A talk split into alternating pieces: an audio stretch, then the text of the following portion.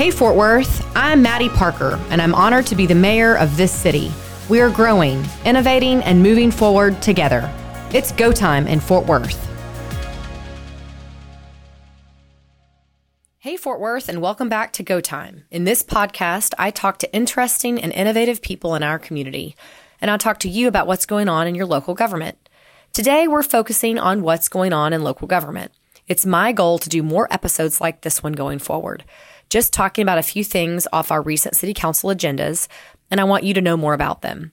We just had our second work session meeting of the year. Reminder that a work session meeting is a meeting where we don't vote, we just get information from city management. Let's talk about a few of the main items that came from that meeting. The first was Chief's Community Advisory Board presentation. As a reminder, let me set the tone here. This board was suspended during the creation of OPOM, which is the Office of Police Oversight and Management. And now Chief has decided to reinstate and update to align with the needs of the community and the department. The board will collaborate with the Fort Worth Police Department and the Office of the Police Oversight Monitor to review police policies, procedures, and practices in quarterly meetings, could be more. The board will include 19 members from diverse backgrounds, and I first want to say thank you to the people who've already committed to Chief to serve on his board. An additional two non voting police officer liaisons have been designated. The members on the board will also help shape how it operates. The overall goal is to empower Fort residents to work with the police department in a very collaborative working group manner to further the goal of fair, just, and dignified treatment of every person while also keeping residents safe. This is separate from a conversation on an independent oversight board that council held last fall.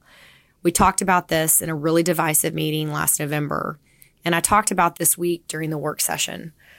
I'm open to the evolution, and as is the entire council on this conversation. Um, but this board the chief is implementing is really a positive step in the right direction. By no means do I think this conversation is over. Police and community relationships continue to be at the forefront of city politics across the entire nation and they need to be here in Fort Worth as well. I like to remind people that the city of Fort Worth and our police department, um, just that department alone, has over 1,700 employees, and that includes 500 that are civilians. Policing is an incredibly difficult profession. I've said this many times over that we ask police to be all things to all people all the time. But we have a responsibility to listen closely to community that are asking for more transparency, review of police policies and procedures, and truthfully, a seat at the table. Again, I know that this conversation regarding independent oversight will continue. I'm very proud of the OPOM office, which is our independent police monitor's office. We're in the middle of a search for a new director after Kim Neal left.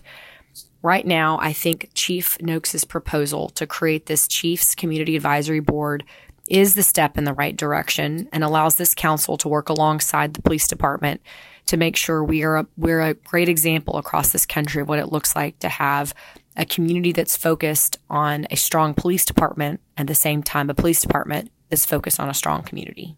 The second item I wanted to update residents on is the future City Hall update.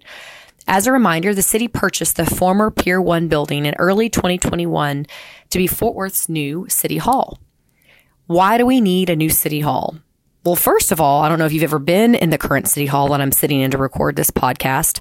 We've just plain outgrown it. It's this current three story building.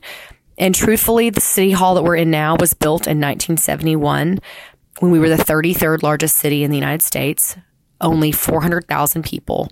Now it's 50 years later. We have jumped to be the 13th largest city and rapidly growing. We currently operate out of more than a dozen buildings in and around downtown. And this purchase has allowed us to consolidate staff and access to services for our residents, creating a one stop shop for residents who need to do business with the city of Fort Worth. We had hoped to be moved in by now, but there have been delays to push that timeline back. Understandably, everyone, including the private sector, has, has experienced significant delays in construction. We also have an increased um, project price tag because of inflation, cost of materials, labor, and all the delays. This project's cost has increased by $50 million, but here's the breakdown of why. First is we're moving in 1,600 employees instead of just 900, which was the original goal. This also allows you reminder that the dozen buildings were spread in around in and around downtown ability to sell more of those facilities, put them back on the tax rolls, and move those employees into the city hall.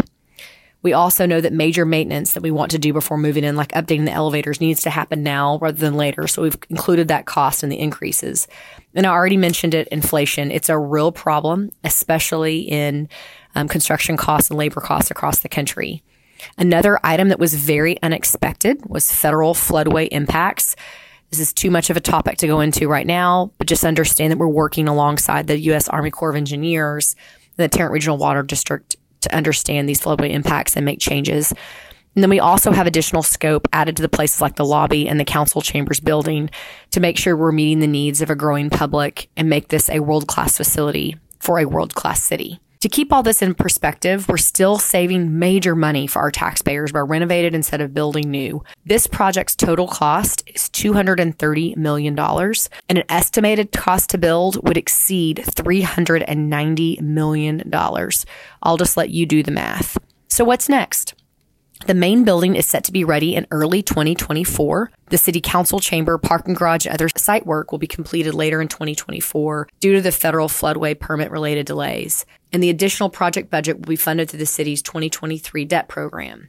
We will take action on that during the February 14th meeting. All in all, it's an incredibly exciting time for the city of Fort Worth as we focus on moving into this new building. Um, I've long said that as much as we respect the current building we're in, it's now time to move Fort Worth forward and have a place that's innovative and welcoming and really reflects the future of Fort Worth appropriately.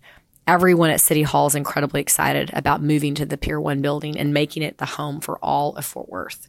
Thanks for joining us for this update on your Fort Worth on the Go Time podcast. I look forward to hearing from you um, in the community. Feel free to reach out if you want additional updates. And otherwise, I'll be back again soon.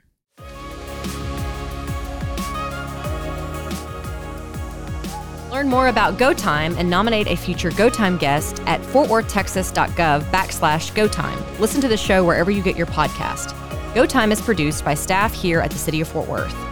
Bethany Warner, Katie Reese, and John Michael Perkins. Katie and John Michael also produce our water utilities podcast, H2OMG. Give it a listen.